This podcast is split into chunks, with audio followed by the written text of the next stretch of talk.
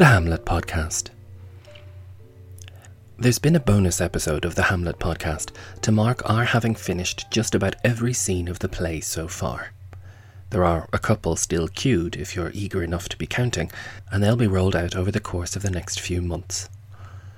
Since Act 4, Scene 7 is the scene that brings the news of Ophelia's death, I wondered if it might be worth trying to devote this bonus episode to someone whose contribution to her part has been particularly memorable. The list is long, and so instead I figured it'd be even more of a treat, and treats we need these days, to feature a performer who's played Ophelia, Gertrude, Hecuba, and even some of Hamlet himself. One of the planet's most beloved actors, and my favourite, Judi Dench. Remarkably, it's over 60 years since Dame Judi was offered the role of Ophelia at the Old Vic, almost immediately after she graduated from the Central School of Speech and Drama in London. The advance press was excited about this star making gig, and this only added to the pressure and expectation on a young performer in a notoriously difficult role. The production opened in Liverpool, and the buzz was good, but when it opened in London, the critics were not impressed. Young Judi Dench was likened to a piece of Danish patisserie, considered too sane for the part, and generally subjected to a hailstorm of unkindness. The show was part of the fifth and final year of a programme by Michael Benthall that presented Shakespeare's complete works. Hamlet was the only play repeated, and Dench spent six months in the part opposite John Neville as the prince. He at least stood up for his Ophelia, insisting that she was very fine in the part and imbued it with an essential quality of vulnerability. When it was decided that the show would transfer to New York, Dench was informed that she would not be continuing as Ophelia, but that she could play the Princess of France in Henry V and Maria in Twelfth Night. With evident grace and nerve, she stayed with the company and survived. Not only that, she got the part of Ophelia back when, after New York, they also toured to Yugoslavia. She says she had learned a good deal by then, and that audiences went mad for the show. Despite this rather humbling start, Dench was undeterred.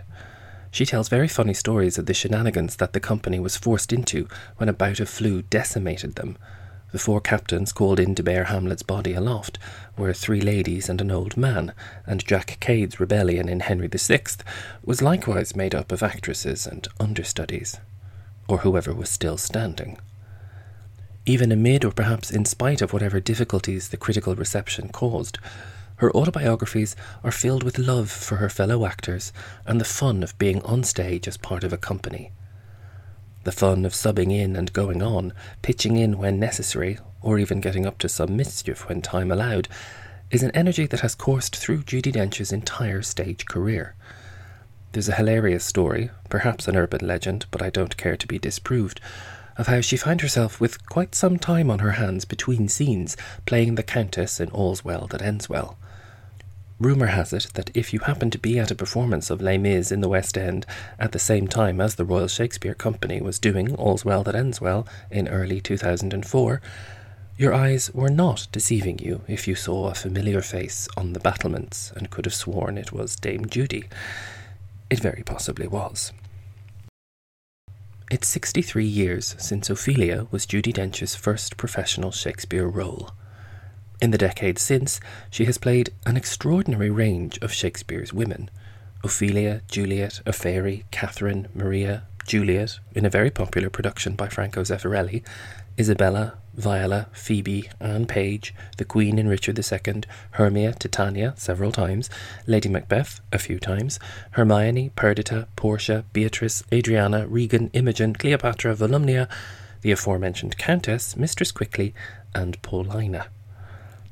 These are just the Shakespeare roles, and don't include Judi Dench's performances in an equally impressive variety of other works, from medieval mystery plays to contemporary dramas written with her particular talents in mind. As well as her brief shining moments in Les Mis, she's had considerable successes in musical theatre too. She was the original Sally Bowles in Cabaret in London and won an Olivier Award for her performance in A Little Night Music.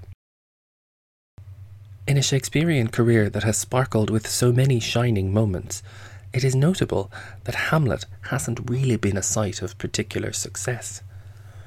Three decades after Ophelia at the Old Vic, Judi returned to Elsinore as Gertrude in a production at the National Theatre in London, directed by Richard Eyre.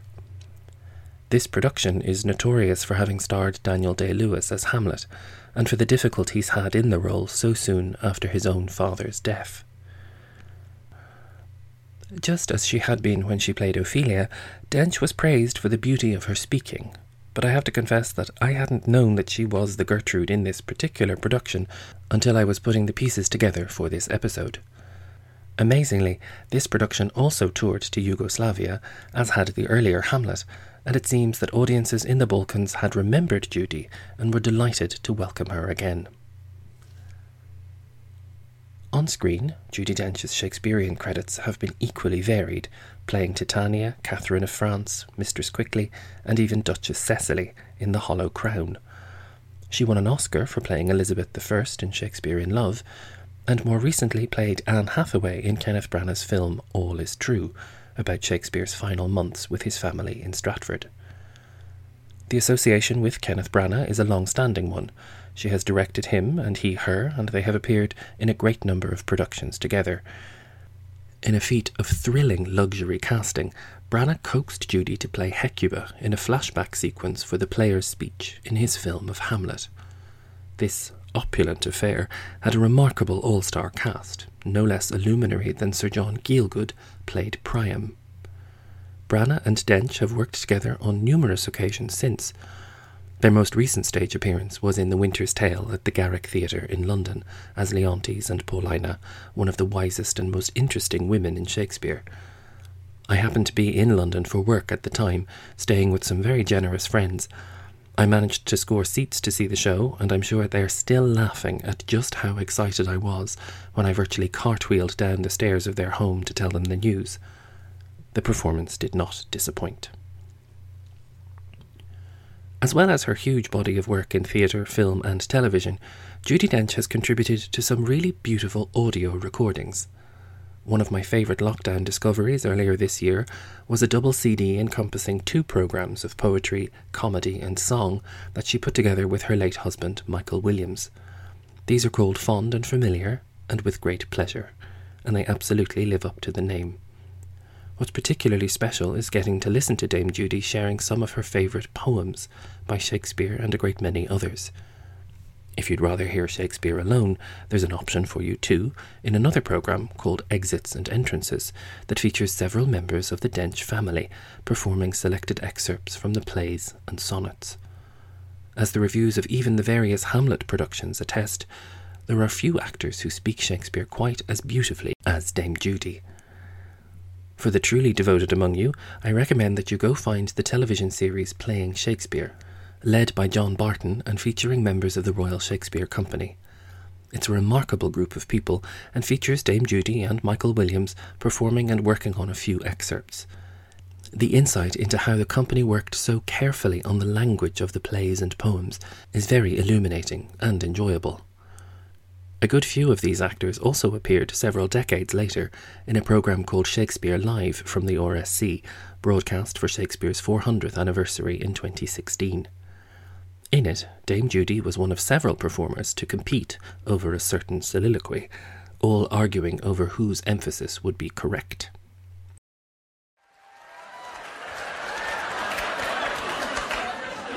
To be or not to be? That is the question. The skull. It's not, it's not the skull. It's not the skull. skull. The skull. The skull on this bit. Sorry, who who are you? It is I, Hamlet the Dame.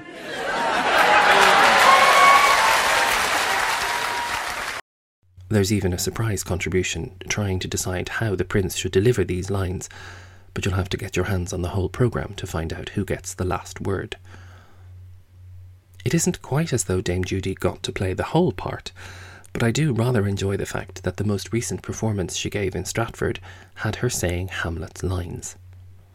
And if you can't get enough of the Dame at the RSC, you can hear a clip of her playing that beautiful old countess in an album of various highlights recorded live in the theatre at Stratford, released at the same time as the gala performance. I've actually had quite a hard time trying even to write about what it is that makes Dame Judi Dench such a captivating actor. Trying to describe individual aspects of her work and her performances seems silly and flattering and fails in the attempt. It's very hard to find words for her these days, particularly in our culture that is so addicted to hyperbole. Words like stunning, iconic, and epic are so overused that they've virtually lost all meaning. But the word genius, something that can mean either natural ability or exceptional creative power or a kind of animating spirit, does seem to fit the bill. What's always been fascinating to me about Judi Dench as a performer is that you can see what she's doing, but you can't quite see how she does it or where it comes from. Acting is a terrific mystery because I think at some level everyone thinks they can do it. But that's not at all the case. It's only very, very special ones, ones that exist in that place, in among all of those definitions of genius, who treat it as a craft and pay attention and do the work, and then have the strength to be present and free and brave and still have fun with it all. Only people who are possessed of all these gifts that really take your breath away. And such a genius is Dame Judi Dench.